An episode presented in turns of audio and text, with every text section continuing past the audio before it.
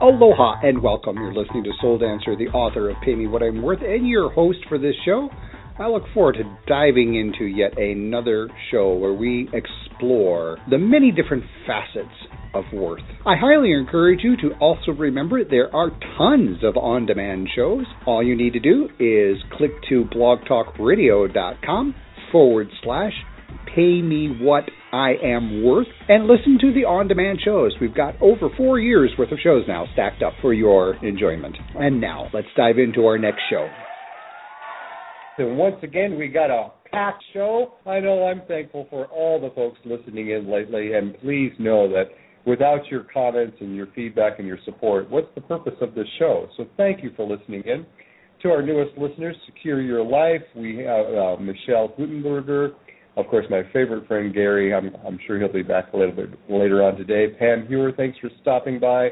Pat Hastings, and the oh, the best people we know show. If you haven't visited that site, I highly recommend you do so. All right, let's dive into this show today. We've got some really controversial stuff. And I say this because over the past four years, as I've done seminars and retreats on this, this, this show raises out, uh, this topic raises eyebrows every time. It's the last chapter in the book of Pay Me What I'm Worth, and it was actually the first chapter that I wrote. And it deals with gratitude, genuine gratitude. And I put the call out for folks who have really done their work around gratitude and are known around the world for their extraordinary work in being of service. And our first guest today is one person who was a, was a wise man, wise man, Craig Sim Webb. He had a wake up call once upon a time back when, and he chose to listen to that wake up call. And he'll tell you a little bit more about that in just a second. But before we dive in, Craig, welcome to the show. Hey, thanks for having me on, Soul Dancer. I'm glad to be here. I guess I'm grateful. well, I'm I am very grateful. I mean, when I look at your website, and by the way, please make sure you download the program guide, ladies and gentlemen, so that you get to see what Craig is up to, directly access his site, get to his phone number. Craig, you, I'm grateful for you here in a number of ways. One, you, you might not have been. There was an accident that happened that could have put you into a different plane. And the second is with your travel schedule, your speaking schedule, you're very well known around the world for your work. Thank you for taking the time to come on board today and help us dive into these, these topics of manipulative gratitude. Oh, well, I think we got a mutual win win here, so it goes well. I should share with you I'm grateful. Why? Because one of the nicest things when, I guess, receiving, or in this case, sharing gratitude, is when we really know what the person means specifically, like how our actions touched their life in terms of a direct need that it met. And in this case, I'm grateful because a lot of knowledge or experiences around this topic and a few others that kind of live within me, a bit like gifts from the universe that, like maybe a tree's fruit or something, really want to be given away. And and when you offer me a chance to share with the public some of the gifts, I guess through the interview, then uh, meets my deepest need to serve and kind of bear fruit and give away some of what's been given to me. Mm, I love it. Well, I so enjoyed your your picture that you shared for the program guide. I adore the ocean. Living on the Big Island of Hawaii, I do my best to get down and yeah. give give thanks daily, daily for that. In fact, this morning, one of the largest sea turtles I've ever witnessed in my life popped its head up, looked me right in the eyes. I didn't know any better, you know, human traits to it. It's like big old smile. It's like, oh, what a way to start the day. Beautiful. That's a good feeling. So, to me, the magic of gratitude just continues to expand. And what I've noticed over the years in my own life, the reason why I wrote this chapter the way I did is I was born and raised in a home where I thought I was being grateful when in all actuality I was being extraordinarily manipulative. And it wasn't until my eldest sister kind of pointed a few key things out as to how the house was run. I was clueless. I was absolutely clueless. I could not understand why people kept an arm's length distance from me when I'm practicing what I thought was gratitude. Well, when my sister now, keep in mind, I'm the youngest of nine, so there's a lot of age difference between yeah, myself right. and my eldest sister, Connie. She's like, so let me let me just turn your head a little bit and let me show you what you were doing in a different taste. And when she did, I cried. I absolutely cried. I had no idea I was such a manipulative little. Ugh. Needless to say, it's a topic near and dear to my heart. oh, yeah, sounds like it's really coming from your personal experience. I'm curious. I know in my own life when I began to see from that perspective that my sister gave me around manipulation, I could see how, mm, for lack of better words, the old saying, no good deed goes unpunished. I could see how while I was trying to be grateful for someone, I could see how I had strings attached to literally everything I was being grateful for. I expected something from someone. I wouldn't tell them that I expected that from them, but they could tell that I was expecting something from them. I I had terms and conditions around my gratitude that I was only going to be grateful if that person was X, Y, and Z with me. And I realized what a sad state of affairs. I never let that person get to be who they really were. Well, when I hear you speak, I, at first I felt a little kind of confusion or sadness even because the word manipulative point towards or it actually might even draw our attention away from what I guarantee were your beautiful intentions behind whatever you were sharing and how you were sharing it too because in my cosmology I guess every single action that any human has ever done is doing or will do comes uh, at the origin at least it originates with a true beautiful keywords true and beautiful like a genuine innocent need and then many times the actual strategies or the way that we try to meet that true beautiful need end up not meeting other needs. Uh, so it might not always be effective, and it might be painful for people, etc., or it may cause disconnection and all kinds of other things. But at the baseline, it was coming from a pure place. And when we have certain language structures or ways of thinking that don't connect or, or don't kind of honor that true place that it comes from first before we kind of correct and fix the behavior, then I think we lose some of that rich connection or some of the joy that, that could be grown there otherwise. You know, almost like uh, there's no point trying to learn calculus until we sort of appreciate the elementary children's uh, beautiful drawings and things. You probably could use some work if they're going to be artists, but we don't tell them that in grade school. So appreciation of what's the beauty and then adjustment of the behavior, something like that. So I heard that a little right. when uh, you said that phrase manipulative because uh, it kind of pulls away from. I'm guessing. Tell me if I'm wrong probably your intentions were something along the lines of you will, were hoping for more connection when you were, I guess, speaking. Would you have an example of one of the times when uh, when you would have, I guess, done what your sister was labeling as manipulative? One of the things that I have found in my own day-to-day living is if I'm sensing from someone there's a string attached to their gratitude. In other words, someone's buttering me up. Somebody's, oh my God, soul, thank goodness you're in my life and you coached me for this and I couldn't have done it without you and blah blah blah and blah blah blah. And then later on down the line I find out that they either want me to reduce my services and fees or they want to give a friend a break on my end or there's something they're buttering me up for. That wasn't gratitude. That was manipulation. And I have no problems with manipulation because quite frankly, as a coach, as a spiritual guide, as a shaman and a monk, people hire me, they pay me to manipulate them. They want to do something different in their life, and I'm very clear when I am in the process of manipulating them. I don't think manipulation is a bad word. Chiropractors are doing it all the time. So what I'm trying to get across in as far as listeners hearing you and trying to connect with you on a personal level as an expert within the communications field, where do you find your ability to your radar out there as to when a person is being what you sense to be grateful, uh, where do you have that discernment as to, or what types of tools do you use to discern if a person's being genuinely grateful or if they're just simply trying to manipulate you into doing something or being someone for them? Huh. That's, that's a good question, too, and it sounds like it's really important to you because you've lived so much. I also want to acknowledge your beautiful authenticity for just telling your story humbly and just making uh, your lessons available to everybody as you learn them, or maybe have learned them.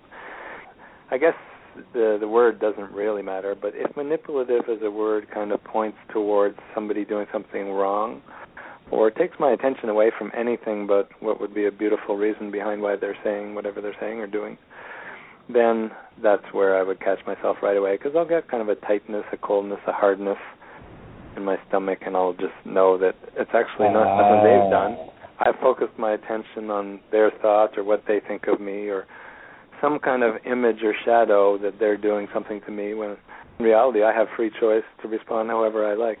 But if I get the tightness then I'll just realize, oh, I don't see their beautiful needs. So maybe they have a need for I don't know, let's say it's money they're trying to gain, financial security or more freedom uh, in their life or something.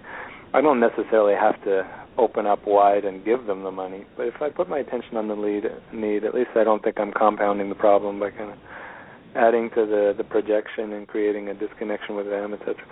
So probably I'll just kind of mention their need and try to guess at it and say, uh, when you share, let's say somebody asks me to reduce my fees or something like that, I'll say when I share that, I guess it's really important for you to make sure you get the most effective or if powerful services uh, at a good price because you have lots of other things that you, you like to do and enjoy and have freedom to do. Something along those lines. And if I don't get it, they'll say, "Well, that's not it. No, I just think you charge too much, or what, whatever their answer is." You know, hey, at least we'll come closer to the heart. I love honesty. okay, so you're telling me you you feel a physical sensation. There's a tightening. There's a coldness within you that you get in touch with, and you listen to that. Yeah, sometimes I won't have the coldness, but I'll sense that they feel a little tense because in their heart they most people know that they might not be in connection with all their needs when they're doing what you're sort of labeling as manipulative. That means they probably aren't interested in sort of the goose. They're more interested in the golden egg and the kind of old ah. nursery. Like if they get the the sale or if they make the deal now, they might lo- they don't really realize they'll lose the relationship later. Which I don't think True. is wrong necessarily. We learn, but the, it doesn't meet their need in the long term. You know. Very true. So I'll put All my right, attention there and maybe mention it, and hopefully it goes better. And if it doesn't, well, there's lots of fish in the sea, you know. Mm-hmm. And you did it in a graceful way. That's something that I am finding more and more people in the West, anyway. I'm noticing how the concept of grace seems rusty, and I've noticed that when I'm graceful with other people, sometimes it's seen as being diminutive or or somehow less than the full person. And it's like, well, try being graceful sometime, but let which gets us into what I adore, and that is gratitude and, and the concept of being grateful for me literally is being mindful of the fact I'm being given something that has no strings attached to it other than the notion that just being aware of the fact that it's being given to me. Living in paradise, it's impossible for me not to be grateful every single day as I get out and about. Your uh, birth into a heightened sense of grace and gratitude. Can you share that story? Is there one particular moment in your life where you recognize just how powerful gratitude is? I'm not sure if you're referring to my original kind of opening that started my whole life career and spiritual path or the moment where I actually really focused more on communications and, and sort of getting to the heart of uh, a richer connection with people because they're actually different moments. Uh, they're probably connected. Well, let's have both. Let's have both. We got we got time. Hey, we got lots both. of time. All right. well, I guess the first one, in a nutshell, is uh, I had a powerful near drowning. The good little scientist and physicist, kind of doing my objective world provable thing and then I got stuck under a whitewater raft without uh, much air. I didn't grab a breath before I kind of flipped out. In a short amount of time, uh, all of a sudden the fight and flight response, I guess, under the boat kind of died down with no air, and I had this rich single thought kind of take over my whole awareness. Kind of remember it now. It's very surprising even. And I felt good and free all of a sudden and I said, wow, I think I'm dying. But this is good. So I was kind of in this whole open, expansive space and uh, kind of swirling around in the cold water. But there I was in kind of a new state, which you know surprised me in the moment, and even later as I reflect. Actually, it's a little less surprised now because I sort of have visited uh, beyond the physical realm a few times, and I realize it is pretty cool. But that was the first dip into more than just the water there. And when I came out, I got kind of got back on the raft, I guess, and rafted the rest of the day without you know throwing up too much water or anything. I, I didn't come really uh-huh. close to death, but I did start remembering up to about ten dreams a day, like pretty shortly after that, and having lucid dreams. Uh, for the listeners who don't know, being able to be conscious and sort of aware during my dreams while I'm sleeping. And other strange experiences that blew away my whole worldview. I had to start doing some uh, recalculations and uh, openings and, and shift my identity quite a bit too. So I say I'm happily kind of a recovering thinkaholic. because I was kind of stuck in the mind and the logic, and I don't think it's terrible, but only as one of the tools. And now I've kind of expanded beyond just that subset. But I still include it because it's good to have discrimination. And I guess kind of jump to the second part of the, your question in the story. Somewhere around about the, I guess the turn of the millennium, I had a powerful relationship breakup uh, with someone I was really close, and I guess we were both really close. And there weren't any real reasons other than I guess we were just fighting it out like many couples I guess do to breaking up. And so it felt just really sad. I thought, why did two pretty true, genuine, authentic people with good intentions and everything end up in such a mess and breaking up when so much better options must be available? I sensed they were available. And I think I just started actually this is an actual thing I did. It wasn't just a thought. I started interviewing people in my life to, with the question of how do people get along better. it kind of motivated mm. me to mm. get an answer. And you know, when you start asking the right questions, the universe answers. Sometimes it answers as people telling you, but in this case, I had a series of three dreams that guided me to work with Marshall Rosenberg and a whole path in nonviolent communication and, and some other communications experts that I think really answered my most important question for all my speaking career about gratitude. Sort of started the the career path and and uh, that whole process that I was learning and, and still am uh, answered an important question. Because at the start for me I would receive a lot of kudos or I guess people coming up after uh, my talks or presentations. And they'd say usually something good. If they said something bad it was actually a lot easier. But if they gave me lots of quote unquote gratitude or appreciation I'd have a hard time handling it because if I just sort of took it too much to my ego or something. I didn't feel too good about that because later then I was sad if I didn't get it or maybe I got too big an opinion of myself. But if I sort of blew them off and didn't really celebrate fully what they were sharing, which I didn't know how to do at the time, then I felt sad that I didn't really receive that beautiful gift they were giving. So that whole path actually led me to to find the middle ground and how to receive that really gracefully, like you said. Mm, so uh, it's, it's that constant state of allowing what I'm hearing you say is that constant polishing, that constant awareness that there's a treasure always to be found in something and where am I on my on my desire to go on a treasure hunt? Did I hear that correctly? That's great. I like how you phrase it too. I mean, the treasure in this case, I sort of pointed to it with a word before, but the words don't always work for everybody. I said the word need. Some people don't like it because they don't think of needs as beautiful. They think of them as something they don't want to be. They don't want to be needy. However, mm-hmm. when I say mm-hmm. need, I mean kind of uh, an authentic and very universal, like everybody has about what are the, about 15 needs on Earth. Everybody has the same ones, and it's always innocent. It comes from a beautiful place. Something as simple as the need for connection is a big one, or the need for you for authenticity.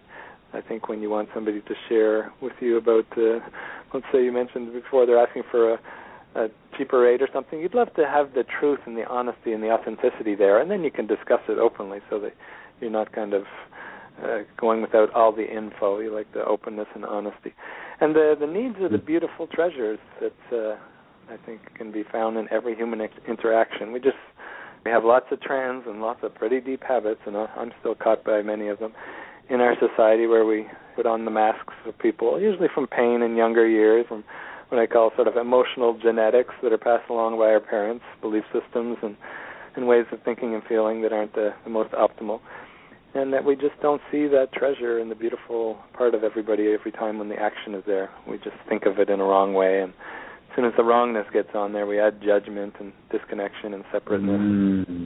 And the treasures are well buried by that point, you know. Mm-hmm. mm-hmm. Yeah I, am chuckling here. I mean, it sounds familiar. I, I always. Uh, it, it sounds familiar, and what, what's hilarious, Craig, is I realize that maybe only one or two people listening to this show, especially who are downloading and listening after, there may be maybe only one person left in the world who applies judgment to other people. So, you know, in case that strikes a nerve with you, my apologies, but. Uh, hey, I think uh, know, it's not even the other people that are so terrible. It's when we like beat the cr- crumb out of ourselves. Our inner Oh, critic, uh, and the other person just is a lucky recipient once in a while. But imagine, uh, kind of get a laugh out of it when I somebody's saying something pretty harsh to me. When I kind of go inside and connect empathically with what their true reason is and why they might be speaking strongly, and then I get a bit of a laugh knowing that in another quieter moment they talk to themselves even worse. Oh yeah. Uh, but I don't laugh at Oh, them. yeah. I sort of just lighten myself so I can connect with them. Exactly, exactly. And you're reading my mind because I wanted to segue into can you share with our listeners what are some of the practical day to day things that you have adopted in your life to help you continue to to expand your ability to be grateful? well, first off, I think it's at least a double-edged, maybe a multi-edged winning sword. Uh, one is that obviously the law of attraction is always working for people who know the phrase or the secret movie or that kind of thing. So as we put our attention on the feelings and uh, I guess the things also that are connected with them, we usually attract more of that feeling in the future, maybe even in the past for those people who can shift their past, which is an interesting technique kind of outside of the show here. But as we focus on the feelings and the things, we bring more of them in just by that focus, kind of the uh, self-fulfilling prophecy idea. And the other big thing is we distract ourselves from, you know, some of our worries, concerns, or victimizations, or pain, etc.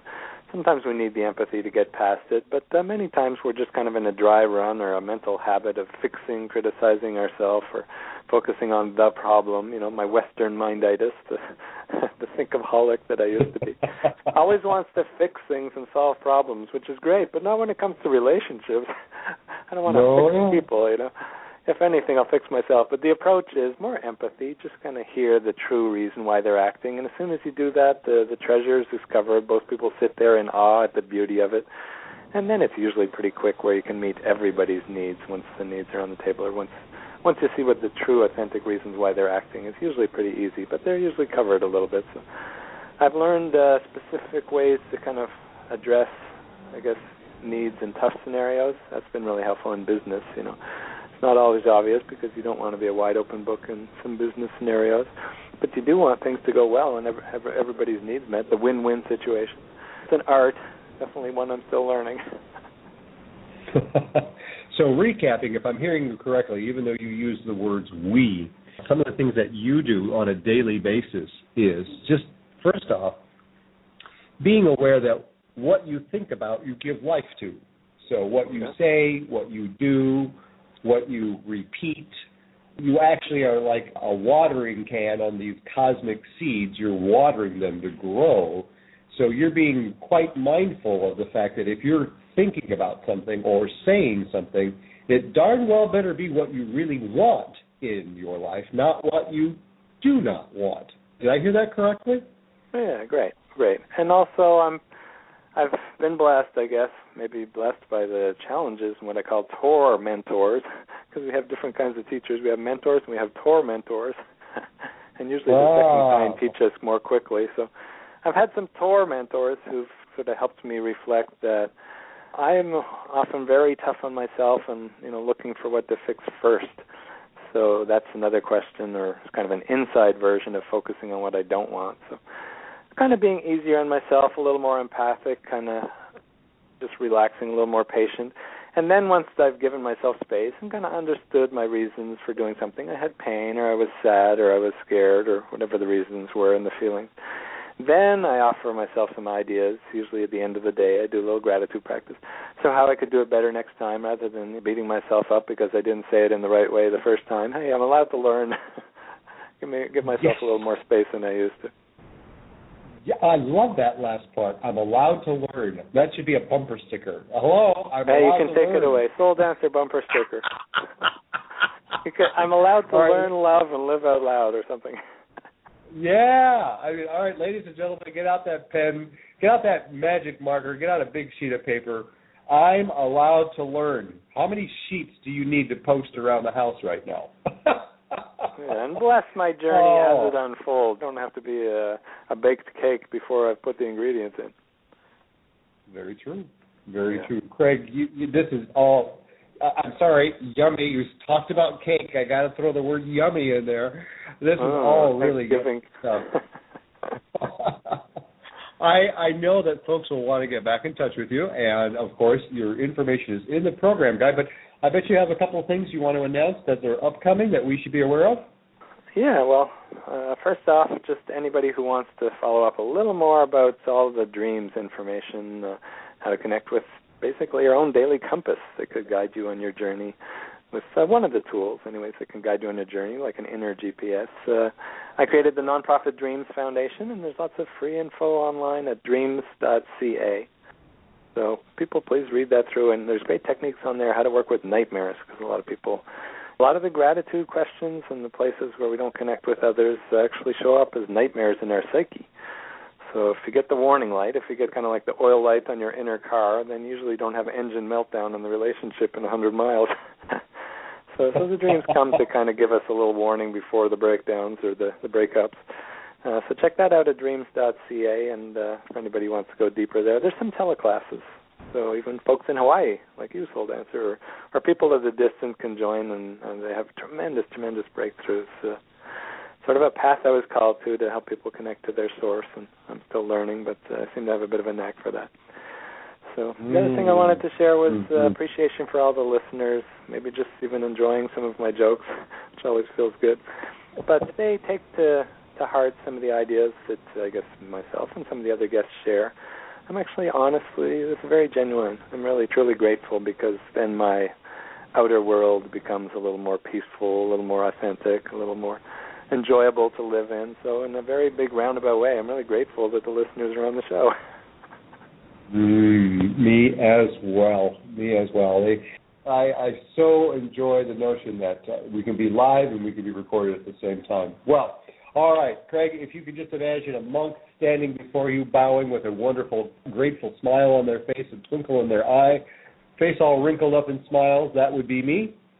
Oh, I think I'm having a vision here. And I look forward to reconnecting with you again. All right. Well, thanks for the airtime and uh, thanks for a good laugh or two with yourself. Keep up the great work. Okay. Mahalo. Bye for now. Mahalo. All right. Well, before we dive into our next guest, gratitude, manipulation. One of the things that we talk about in Chapter 10 of Pay Me What I'm Worth is this imbalance between giving and receiving. And I've often asked people if you score yourself on a, say, a scale of 1 to 10, 1 being a suck at it, 10 being you are the king or queen of it, what would you rank yourself as far as giving and receiving? How would you rank your first we'll look at giving. Would you rank yourself as a king or queen on giving? I mean, you give and give and give and give and give and give and give. You are happy to be able to be of service. You find a great joy in that. Or do you have a difficult time in giving? Would you rank yourself a little bit lower there? And more often than not, folks generally do rank themselves fairly high with giving, and most people do want to be of service. We have, for some strange reason, pounded it into our heads that it's better to give than receive. And I've asked people over the years to take another look at that old saying, it's better to give than receive, because quite honestly, when it comes to breathing, you can only breathe in as much air as you can breathe out. There's a balance there. And I've asked people with Pay Me What I'm Worth to look at what their balance is between giving and receiving. The more you can receive, the more you can give. So when it comes to ranking yourself on receiving, I know myself, I very much struggled with receiving early on, especially as I started down the path of being a shaman. People giving me comments about what I do and what has happened for them in their life. I thought, I struggled with receiving, like Craig was saying earlier. I just kind of really struggled with taking that in. And then I realized I was not being kind to them. I was not allowing myself to fully receive. So, with that in mind, I'm going to ask you now to start thinking about receiving, and we're going to bring on the line our next guest expert. I so enjoyed what Harlan wrote in one of the responses to my interview questions about being on the show. And but the question was, how do you know if someone's offering you gratitude or if they're simply trying to manipulate you? And his response won him a, a callback. And Harlan, your thought of you always assume that people are sincere until they start showing something otherwise.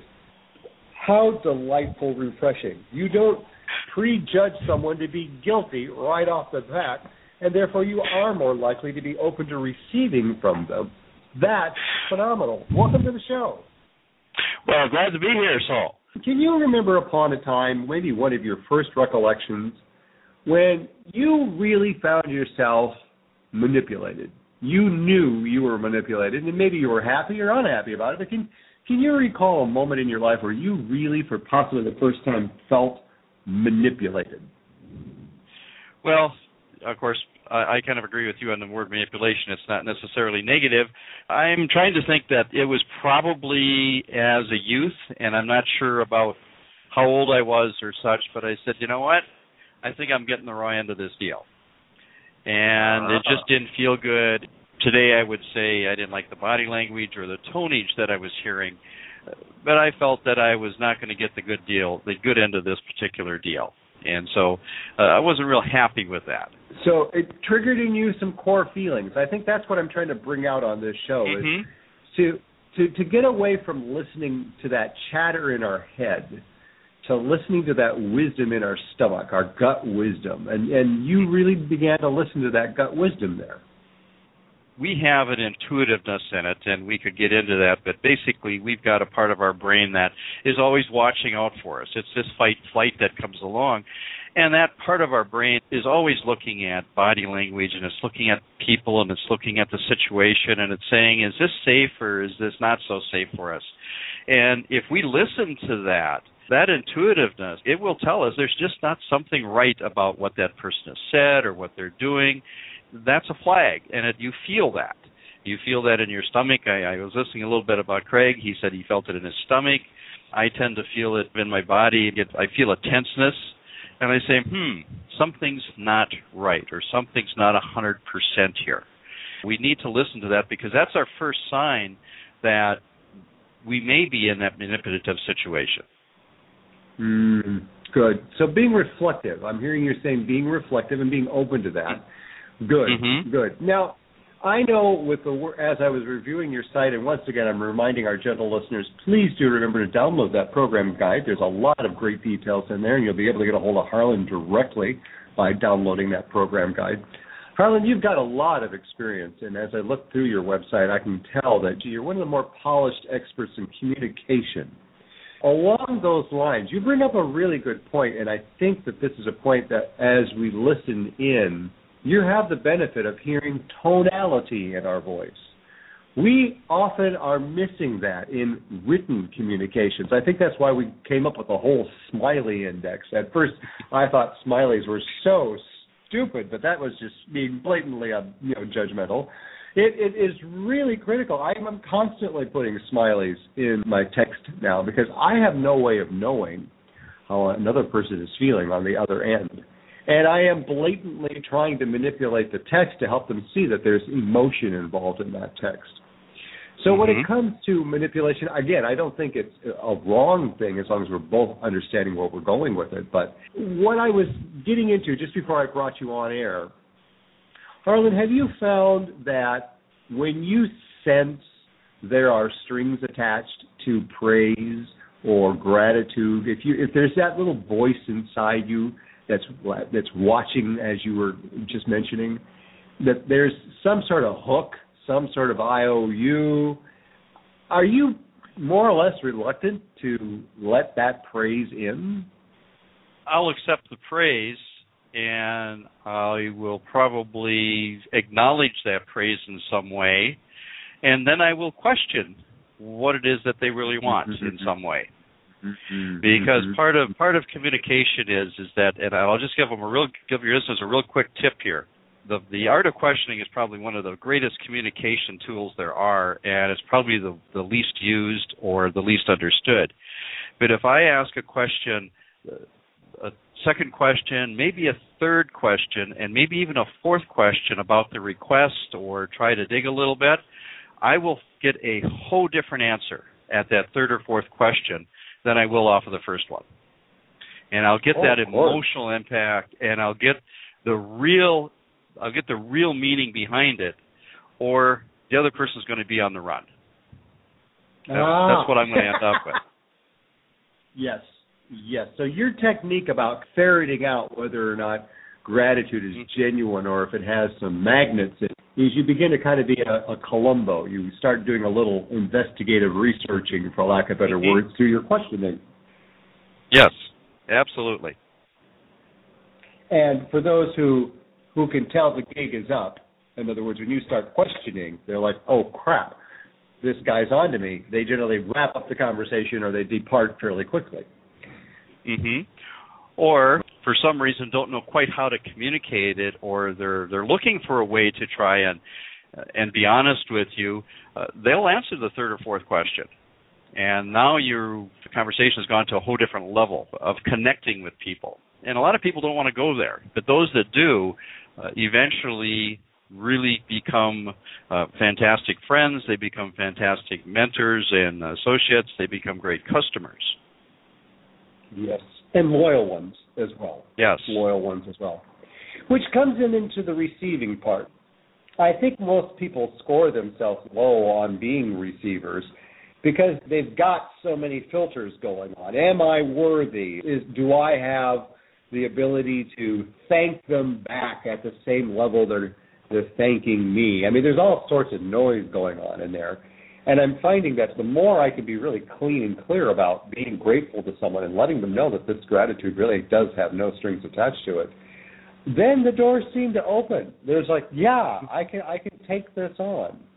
So I'm curious, Harlan, can you recall a point in time where, and I asked Craig the same question, I'm going to ask you the same one as well. Is there a particular moment that stands out for you in your life where you, the the concept, the aha around gratitude just exploded your world? There's probably many of them because my background was that I was basically uh, I used to call myself a fatalist. There was no control. I had no direction. So I remember telling one of my friends, he says, "Well, what's your goals?" I says, "Why do I have goals? What's going to happen to me is going to happen to me. It's already in the stars, if you will." And that was kind Got of it. my attitude coming out in my uh, late teens and Uh-huh. uh, kind of in the early 20s. It was really interesting because some people started to say good things about me instead of bad things about me, and that was different. Yeah.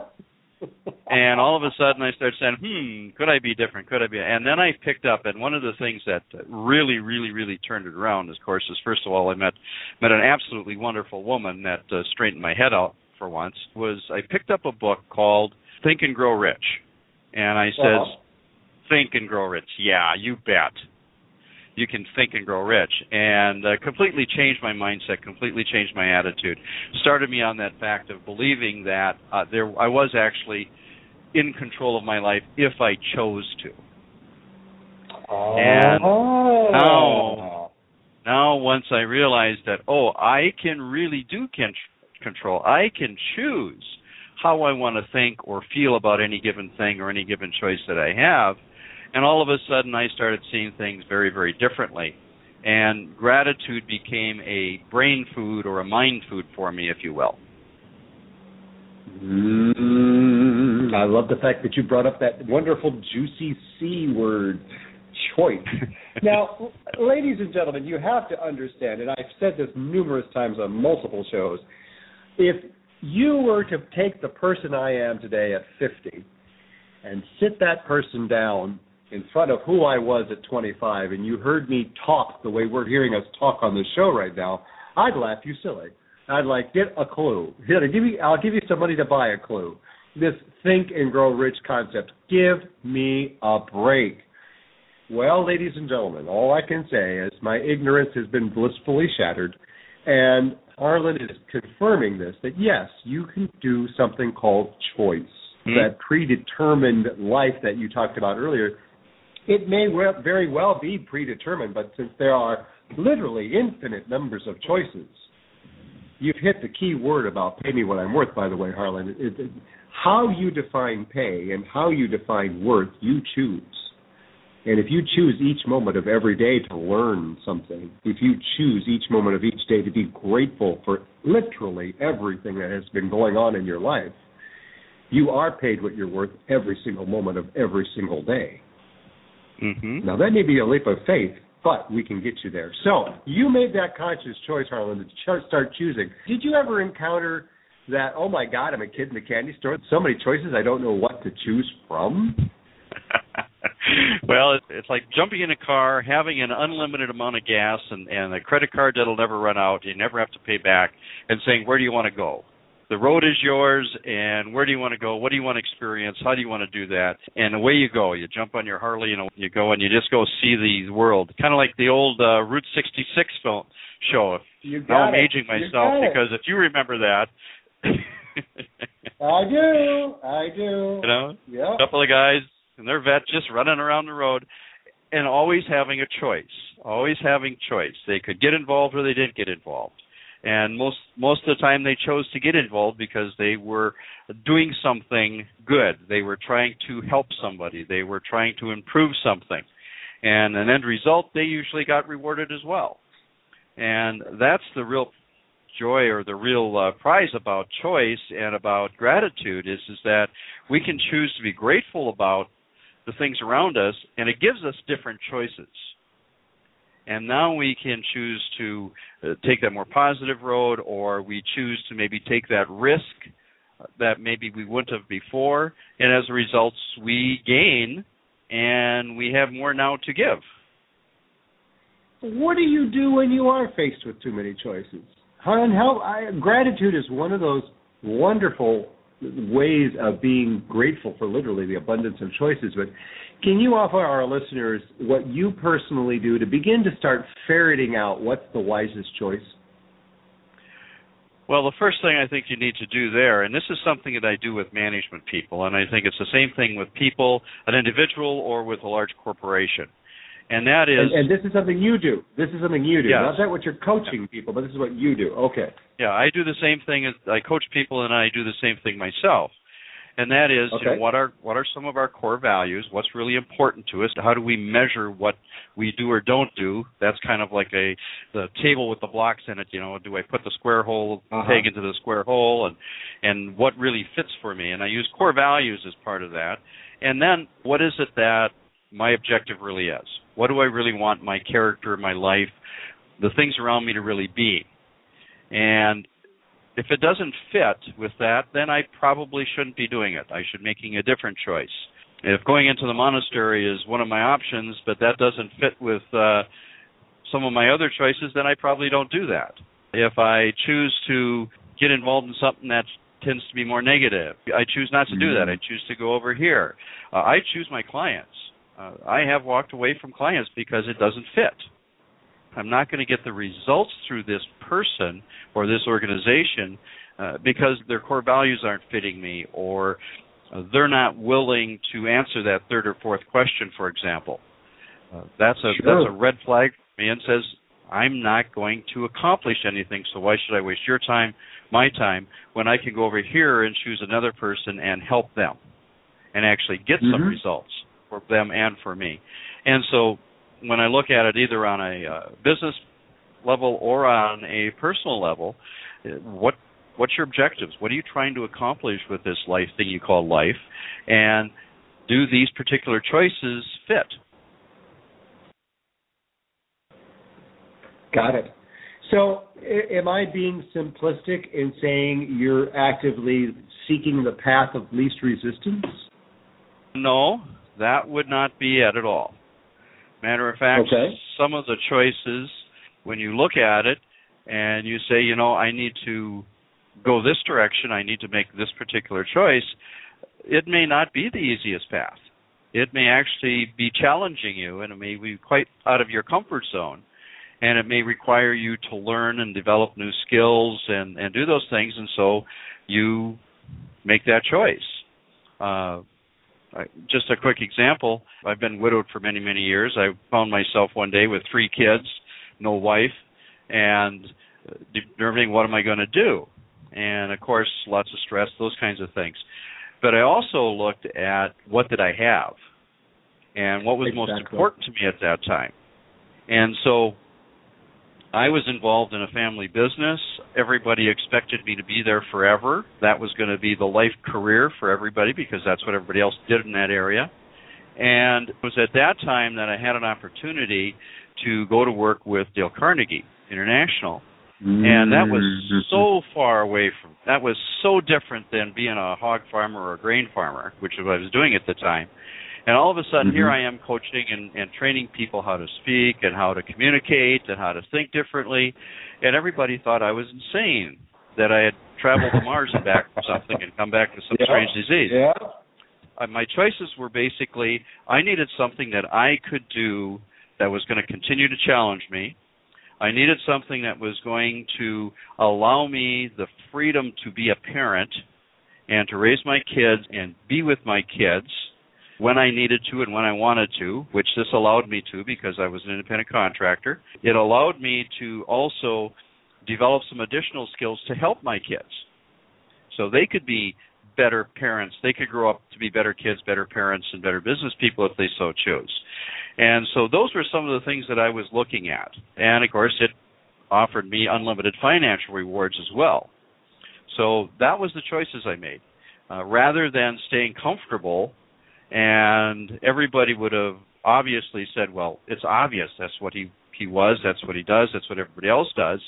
So stay in the pack, stay in the, in the herd, if you will, and just be one of the other people there. But I made a different choice because my values were different than that. If that's a good example Well, for you I'm- or not there. I purposely, for lack of better words, baited you because for many people, I think one of the things that I've seen within the more new thought world or kind of the new age mentality is that everything is supposed to be absolutely seamless and effortless and literally fall out of the sky and into your lap and so forth and so on.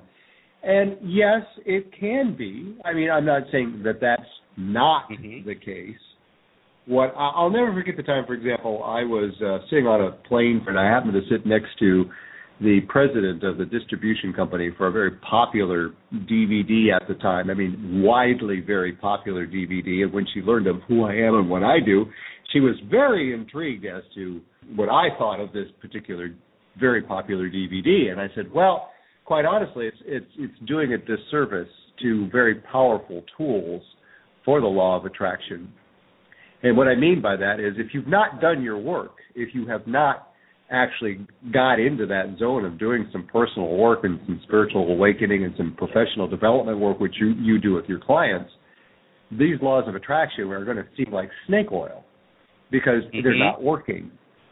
Mhm. You know, what people do not see behind you is the, literally the decades worth of training that you've had, the experiences that you've had, the support that you have. You make it look easy. To me, an expert is someone who makes something very difficult look like a piece of cake. Then I Mhm. know you're an expert.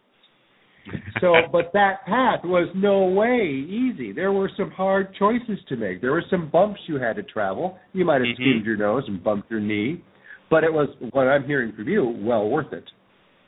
I'll just make this comment that I'm not necessarily a proponent of the law of attraction.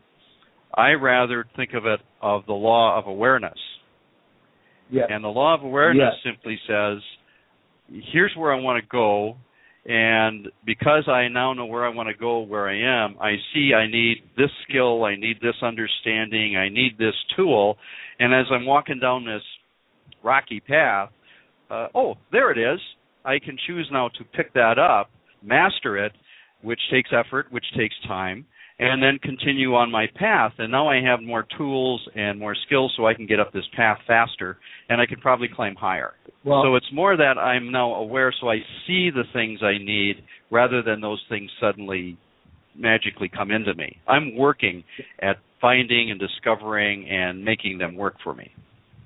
I'm just wrinkling up my face with smiles as you're saying this. Ladies and gentlemen listening in, and thank you for listening in once again. I'm so smiling here, Harlan, because you just nailed what Pay Me What I'm Worth is all about. This book Mhm. is basically all about your ability to raise your awareness of who are you, what do you have, verifying the fact that you do have it, where do you want to go, and how do you want to get there. And most Mhm. people make a fatal error, fatal error that this book is all about just getting a raise. And it's like, oh, honey, that's one of many things that are happening there. But so we just got a few minutes left, and I really want to tackle into. Can you share with listeners um, how gratitude has just totally reshaped your life? Or maybe I'm making an assumption here. Maybe it hasn't. I don't know. well, uh, there's been so many times, and I'll uh, I'll relate back to uh, a personal story, and that's when my when I first lost my wife. You know, I was uh, three kids. Uh, we had a child that was 18 months, and I woke up one morning and she didn't. That's one Oh, experience you don't ever want to have. Wow. But wow. uh, but I made business that was in trouble because of some uh, other things. I had another business that we had started. My wife had a business. We had three kids. And so all of a sudden you can imagine the load that was kind of dumped on one person at that time. And just to give you a quick idea, about a year later I was going through some mental health information and it had a scale, a stress scale. And so anybody that's dealing Uh-huh. with stress may appreciate this. Uh, they took everything and they put a, a note to it. And straitjacket or institutional rate was around 175, 225. If you were at that stress level, you probably needed to be institutionalized or have some real significant help. I was over 300 Uh-huh. And I was still functioning and starting another business. So I that is the that is the power of gratitude because Yes. I had I had no choice but to keep looking at what did I have. I lost a wonderful woman. I lost this great partner. I lost a lot of things, but I also had a lot of things. And it was constantly focusing on what I had and focusing on my kids and focusing on making a better life for all of us that kept me going forward and was probably the major change factor in my entire life. So oh, it was a tragic loss, and yet how I chose to deal with it caused the greatest change in my life. By looking at the gratitude.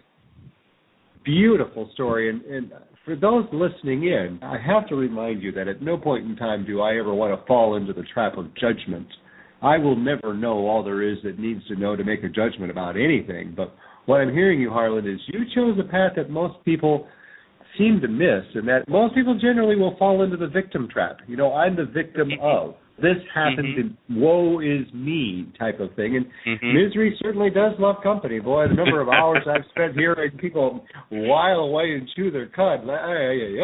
But you chose differently. You chose to go, you know what? Yes, the doo doo did hit the fan, but the fan is still running and it does provide a breeze, and I'm going to set sail with that breeze. Mhm. Yep. That's really a, a beautiful way, way to settle it, to uh, summarize that and what it is. Mm. And that's what I very, very hard, uh, very much uh, have. I tell that story a lot of times to inspire other people. They've got a choice. Ah, yes. I don't care what Yes. it is that happens to you, you still have choice. And you can Yes. choose to be a victim, or you can choose the tougher path, which is to crawl out of that and become something else. Yes. And we've got an expert in telling us more about that evolutionary process coming up in just a couple of minutes. I have an uh, internationally renowned shaman Lionfire about to speak to that. Hold on, Lionfire. We'll get to you in just a second. But before we go, Harlan, my face continues to be all wrinkled up and smiling with the, the sheer stories that you've had. I, I have no doubts I'm going to have to pester you again in the future. Well, I would be more than open and be more great than grateful for that. Wonderful. Wonderful. Mahalo. Bye for now. Well, to you. All right. Well, we have up next with us a gentleman that I know could not be doing what he's doing if he had not dove into the deepest end of gratitude that there possibly could be. I'd like to welcome to the show a colleague, Lionfire. Lionfire, welcome to the show. Thank you, Soul Dancer. It's a pleasure to be here and an honor as well. Mahalo. We had Lionfire on a different show many, many months ago talking about a variety of things. On this show, we're talking about manipulation and gratitude, and from a shamanic slash more spiritual bent, we're going to dive into that. And I'm curious, Lionfire, I mentioned that you couldn't be doing what you're doing right now if it weren't for healthy doses of gratitude because I've known you for so long and I know what you have had to go through in your life. And as we were just talking about with uh, Harlan, a lot of people adopt the victim mentality and wow, I see the ability to see or taste or touch or feel gratitude just gets snuffed out when that victim energy is swirling around them. Am I off kilter? What do you think about that thought? You're absolutely correct. And what happens is people have a loss of their power from their sacral chakra, which is your seat of your confidence, and you start to form self doubt and think that you are no longer deserving of good things, but you're deserving of of the bad things that you receive, and it's a a way that we get twisted into believing that we're a victim. Perhaps we were, but we can turn that around in as much as reclaiming your power and perhaps understanding that it wasn't your fault. Ah, yes. Early on in my shamanic training, one of the things that I did fall into is the victim trap. Who? Why did I get picked? Why am I the one who has to do this? I mean, geez, you know, I could be sitting in front of the TV, surfing the channels. I could be out there clicking around on the web. Why me? I'm curious. In your own path of being the recognized shaman that you are, did you ever fall into that "why me" mentality? Did you feel like you're being manipulated and dragged kicking and screaming into what you're doing? Absolutely. And I think every single one of us that is on this path has that feeling from time to time. I had several channelings and messages that came to me through some very powerful and trusted sources that I just couldn't handle, you know, and I would go to other of my mentors and shamanic elders and say, not no, but no, I'm not ready for this. I don't want this. Um, this isn't what I'm all about. After a while of fighting it, you you pretty much figure out that well, maybe that's why I've gone through everything I've gone through to get to this point so that I can become that person that can both help himself and help others and be a teacher as well as a student along the way. Mm, yum.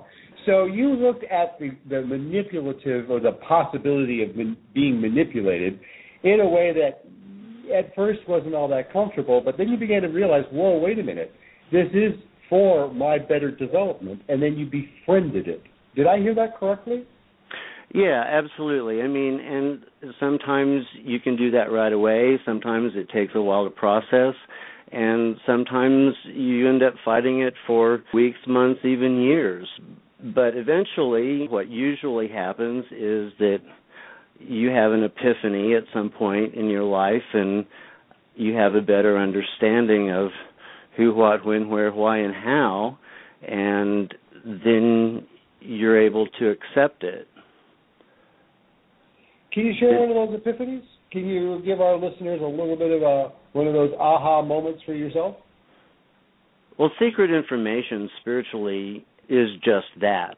Depending upon your path and your awareness of that path and your experience, you can read a passage in a book or see a movie and the second, third, fourth, fifth time maybe you you read that scripture or that piece in that book or see that movie, all of a sudden you go, I never saw that before or I never understood that before or wow, I finally got it.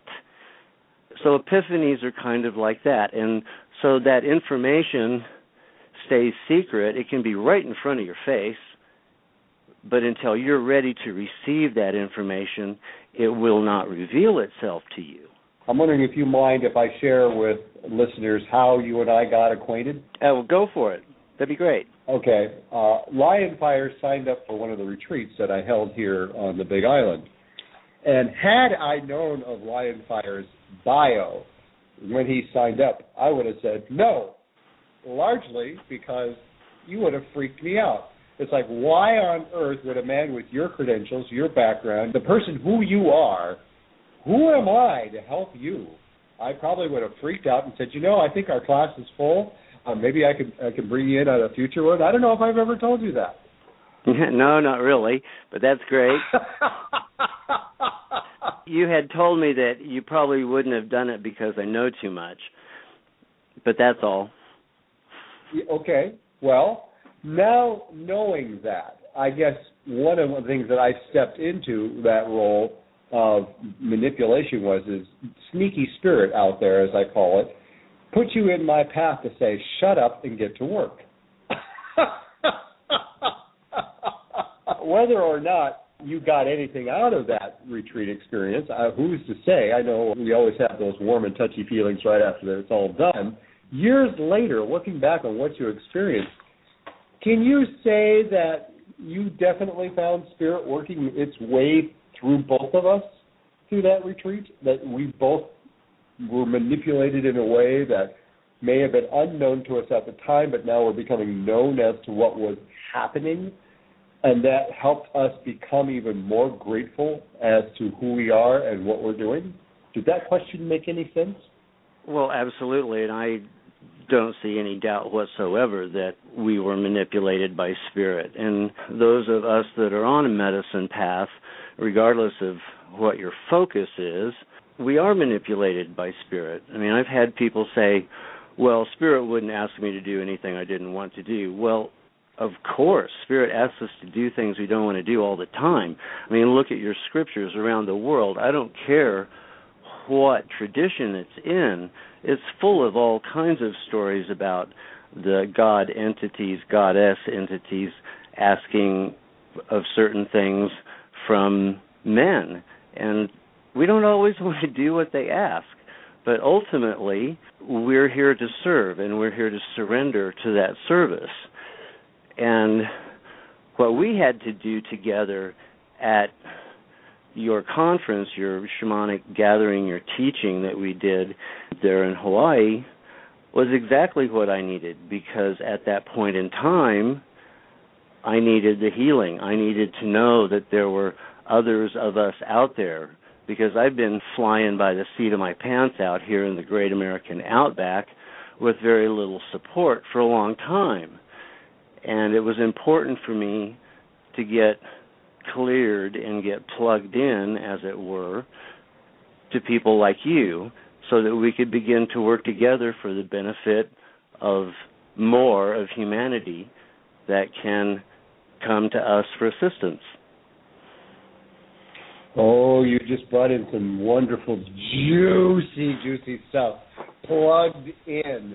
Plugged in. I love that word, plugged in we're always plugged in. I mean, quite honestly, if I ever have the illusion that I'm not plugged in, it's only because I'm being really stupid. But I think gratitude is that receptacle. It's that it, it, it, to plug into gratitude means I am now hardwired into the most powerful resource, or one of the most powerful resources that we have as human beings. What are your thoughts on that statement? You're absolutely correct, Soul Dancer and it's sometimes a matter of figuring out how to uh, turn it off and on so that you can get enough rest for your physical body too. uh, oh, that minor detail. and the other side of that is that a huge amount of the population is either not awake and or are just waking up. So the term like being plugged in and uh, activated, if you will, is a process. That brings up a good point. Let's give you a visualization. You have a TV that's plugged into the outlet, meaning you can turn it on. But Correct. this TV has no no cable or no antenna, or at least none that we can perceive. That might be the equivalency of not being fully awakened or awakening state but the moment you turn on that antenna, once you go, oh my God, I have an antenna, or oh my God, I'm plugged into cable service and it is on, then there's that awakening moment. It's like, I'm part of something bigger. Would you say that by adopting gratitude, you begin to fear less and appreciate more the vastness of what we do have? Versus what we don't have? Yes. Well, and like I said, it's a process. It's an education. It's a learning. It's a knowing. It's an understanding, and then it's a wisdom. those are all steps in a process. Yes, you have to to want the TV. You have to ask for the TV. You have to get it. You have to know that you have the electricity in your house. You have to plug it in. Okay, what are the other pieces that I need? How do I get them? Where do I get them? Who do I get them from? What is their cost? You get all the pieces, you put it all together, and once you have the full package, you can turn it on, and then things happen, and you have different channels you can quote plug into and then there are other packages with more information that you can receive so then it it becomes after a certain point of that awakening then it is determination of what your interests are what your focus is as to where you go from there but getting from point A to point D is a step process that you really can't change much. You have to get the TV, mm-hmm. you have to have the electricity, you have to have the antenna, et cetera, et cetera, to make it work. But after that, then you have the options to surf and add more. Yes, and then that's what Harlan and I were just talking about. And by the way, I see Harlan is still here. Harlan, I'm going to put you back on live because I just realized if you press the one key again on your phone, I wouldn't know that you want to ask a question. So I, you're back on live. I told you he was going to be back soon, so here he is. I'm curious, Harlan, what you're hearing so far. Kind of like Lionfire was just saying, more or less what you do with folks is you make a plan, you get focused, you then begin to work and operate on that plan, but you keep a mindful eye. Now, Lionfire, what I'm hearing you say what I'm intuiting that you haven't said yet is is even though you have a plan, you buy the TV, you get the resources, you plug in, so forth and so on. Harlan and I were talking earlier about that the concept of, of gratitude can be very much like being a kid in the candy store, and how do we begin to pick if we've got that cable TV, which channel are we going to watch?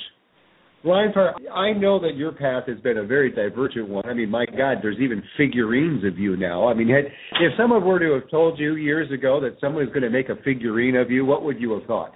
Actually, because of my stage and theater experience, it probably wouldn't have surprised me as much as it does now because I haven't been performing for 15 years. So, so it's all kind of a giggle, and uh, it's just spirit telling me on several levels that I'm supposed to get back into the public eye because I'm needed right now. Very true. So, mm-hmm. how have you kept your eye on your what you consider to be your prize? How have you maintained your drum beat such that it doesn't beat you up? Hmm, I'm not sure that I have.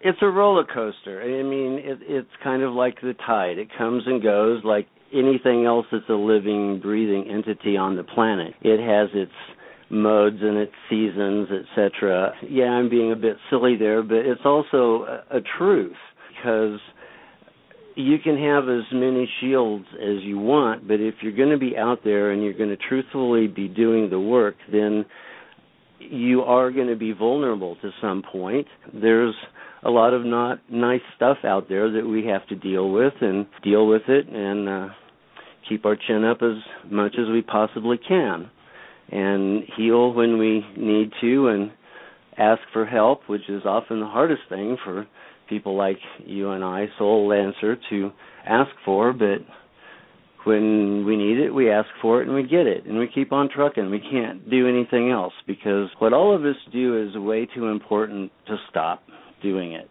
And we have to continue teaching those that are ready for us to help them and assist them in mm. getting up to their potential. Well, I was just wondering, Lionfire, if you sometimes see this, I kind of see this as a staircase. We're we're all climbing up the staircase. We we kind of have an understanding of what the stair where we're going, but each step is going to be different, and we may actually have to go off to the left or the right sometimes to uh, get up that stair because it's not a straight up staircase. It's it's constantly wondering, it's constantly twisting and turning, and we we still understand where we want to go but that path will change because there's different people that need things or there's different callings that we have as we're ascending that staircase. Uh, would that be a, a fair description from your standpoint, Lionfire? Exactly, and it's the important thing is that the staircase is spiraling upward, and not to get plateaued out or stopped or one of my favorite ways to describe all of this is you have to dance you have to dance those stairs. One of the things that i learned from some of my spiritual time in the Yucatan with the Maya and with the ancient sites down there is that one day I was on top of this really massive pyramid that frankly was not put together well. But I looked down the pyramid and there didn't seem to be any consistency in the steps until I got up on to a different way of looking at it and I went, "Oh, it's music." And so then I danced down the pyramid, creating an ethereal, a spiritual, an astral, mental, sacred music by the way I danced down the pyramid. And when I got down to the bottom of the pyramid, I turned around and it was like the pyramid said, Thank you. No one's done that for me in a thousand years. And then I taught that dance to Drunvalo Melchizedek's chakra tour that I guided to the people on that tour.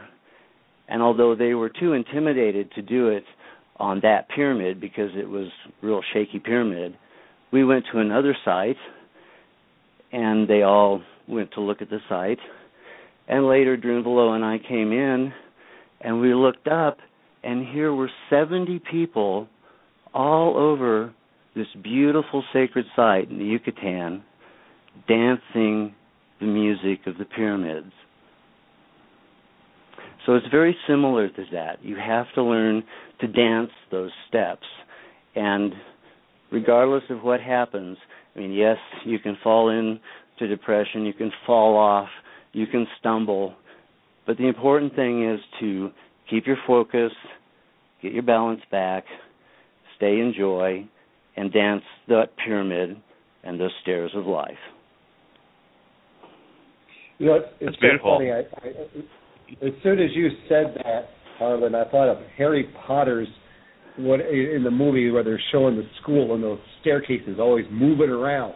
It was like, oh, now okay, I like this. I like this.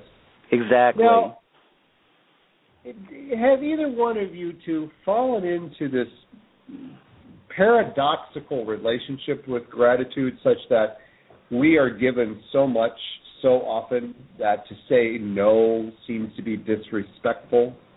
Has that have you ever tackled or fallen into that paradox? Saying no and feeling like you're disrespecting something because you're being given so much?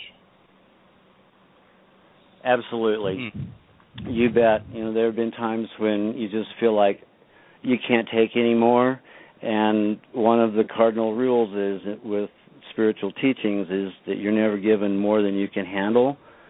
But when you're in the middle of handling it, sometimes you have to you just say, no, no, no, stop, no more. And then when it's shut off, it's like, oh my God, how do I turn it back on again? yeah. Yep. So I you would gotta agree. learn to you gotta learn to ride the waves. It's important. That fine art of surfing, and and I think one of the things that I have found, and and Harlan, you brought this up wonderfully, and that is focus because there is so much to do and there is so for lack of better words a sense of time to do it there Mhm. seems to be all sorts of demand placed upon my time and a little trick i learned a long long long long time ago is okay if i'm supposed to do this you literally have got to give me everything i need to do it effortlessly and if that's not the case, take a number, come back when everything's in play. And it seems to have thinned things out. It's like I've learned to discern that it's ironic because Lionfire and Harlan, you have both brought up the very statement that pretty much pulled the book under my feet about writing Me What I'm Worth. I wasn't going to write it. And because along the lines of that, everything's already been written. If you just go back in your texts of some type. It's all been written. I don't need to add more noise. And a very wise author said, well, basically that may be true, but the fact is, is you have your own unique way of saying it, and so you must say it. That aha moment that we were talking about before. People may have heard the same thing over and over and over again, but as soon as Harlan says it or Lionfire says it, and I say it, one of us might be that person where they'll finally hear it. So I've learned that gratitude is a way of fine tuning an appreciation literally for everything. And for those listening in, if you're at a point in your life where you don't think there's enough of anything, you don't have enough money, you don't have enough time, you don't have enough healthy relationships, starting with yourself, you don't have, you don't have, you don't have. If you if you're on this gerbil wheel of you don't have, I'm going to ask you for a moment, if it's possible, to slow that wheel down long enough for you to get off and look what you do have. And Harlan, you brought that up numerous times. And Lionfire, I think in a different way, you've brought that up a number of ways. We do have so much. And it's honoring that. Lionfire, I'm curious, how do you suggest people slow down that I don't have mentality? the first thing you have to do is turn it into something positive and stop reinforcing the fact that you don't have something. And when you are asking Great Spirit, God, Jesus, Buddha, dot, dot, dot, Goddess, fill in the blank, when you're asking your higher gods and goddesses for a request, ask for it in a thanks, in a gratitude, and say, Thank you for the health you have sent me. Thank you for the prosperity of good things that you have sent me. If you've got somebody that's on your shirt sleeve pulling at it, going, "Gimme, gimme, gimme, gimme, gimme, I want, I want, I want, I want, I want," you're not going to want to pay attention to them. But if you're a higher being and you've got minions underneath you and they're thanking you for something, you're much more likely to pay attention to them. So honor them in that way, give them respect in that way, and thank them for what you have, and thank them for what you want as though you already have it. Mm. So if that seems elusive to you, I'm going to ask you to try something. This is something I do literally anytime I am even foolish enough to think that I'm going to send out invitations to have a pity party. I just sit in my chair and I take a deep breath. And I recognize that I have the ability to not only breathe, but to feel the results of that breath. And I stop and I think to myself, there are people in this world who don't have that ability. And not having that ability means I do die. And so being mindful of the fact that I have the gift of breath, and that breath is only there because literally hundreds of trillions of things, unbeknownst to me, have gone through various processes to create the air that I breathe. And if I can't take a moment in my day to be grateful for the air that I breathe, oh, I don't want to go down that path. that level of ungratitude kicks me in the butt every single time. so, mm-hmm. in the couple of minutes that we have left, Lionfire, thank you for being on the line, and, and Harlan, thank you for sticking with us. Any thoughts that you want to offer around gratitude that we missed so far? Anything that comes to mind?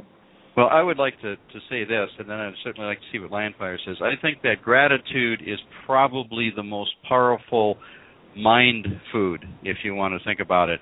Because when you're in that gratitude mode and you're looking at what you have and being thankful for what you have, not always looking for what you don't have and wishing you had something else, uh, it does, it sets up a complete different mindset and a very positive mindset, which allows you now to be aware of all the things around you and all those other opportunities that you don't you aren't aware of when you're crowded with the I want. I would really appreciate if if, if Lionfire could maybe respond to that or add to that.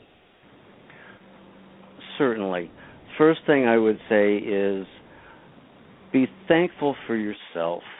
People forget to thank themselves people don't love themselves enough. It's time for people to love themselves. It's difficult to love others if you don't have a security about who you are and a love for yourself. And also be careful with your words. Stop using words like I'm trying to do something. Say I'm working on it. Trying is a feedback loop that gets you nowhere. Keep your words positive. Be careful what you say. And be gentle and kind. Look people in the eye and smile. It may make their day. Mm. As we begin to conclude, gratitude is much like nature in a healthy sense of if you've ever noticed that that is good for us helps us learn and grow and prosper in a way that it doesn't diminish something else. That that is not always the best for us.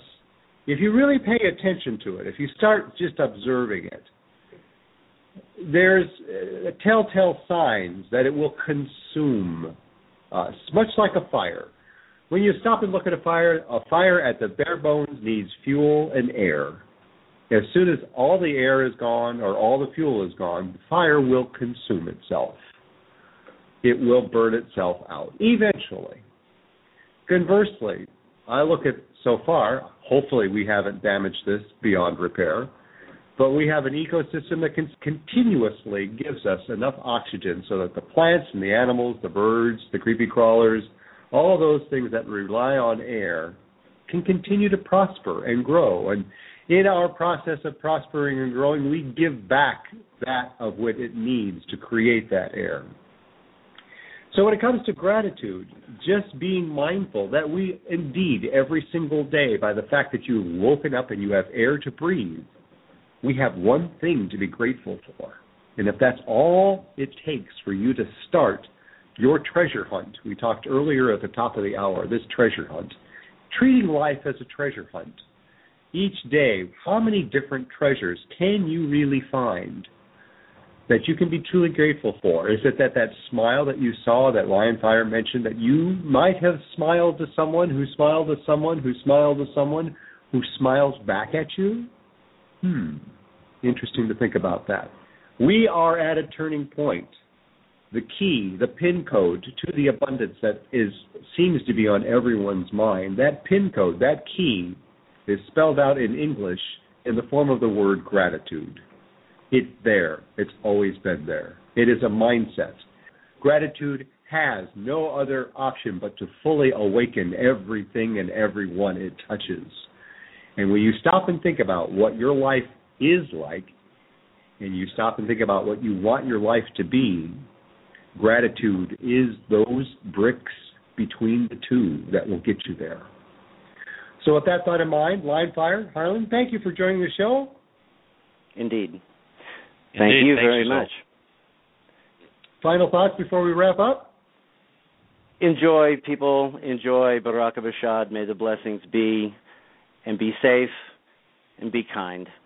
Love you. Thank you. Mm-hmm. Mahalo. Thank you, I would, I would say just simply make the choices that show love to others. Mm-hmm. Well done. Well done. Take a moment now to close your eyes and just ponder your definition of gratitude and ponder your definition of manipulation. I'm going to invite you to allow that that which you call spirit in whatever form to allow you your ability to be open to being manipulated by your own inner voice, your own consciousness, and as the we have both just heard being kind, being loving. Listen to those voices. Allow your life to be massaged gently, consistently, into being the most brilliant person you're capable of being with what you have right now. That is the goal of Pay Me What I'm Worth, is to be the most brilliant person you can possibly be with what you have right now, and allow that abundance, that gratitude to supply you with what you need when you need it in the form that you need it instantly. Thanks again for listening. I look forward to hearing from you. You can offer feedback in a variety of ways. The easiest way to leave feedback is just leave your comments in the comment box below here on the Blog Talk Radio Show page. You are also welcome to come visit pay411.co. Again, the word pay, the numbers 411, pay411.co, not com.co. You can come out to the site and poke around and download some free stuff as well. And once again, a reminder please do listen to any of the on demand shows to dive into our archives. Every single show that we've done over the past four years has information to help you learn how to be paid what you're worth with ease and grace. And of course, I look forward to seeing you in class. We start classes every week, so no matter where you are at in your journey with Pay Me What I'm Worth, you're fully supported. I look forward to meeting you. Aloha.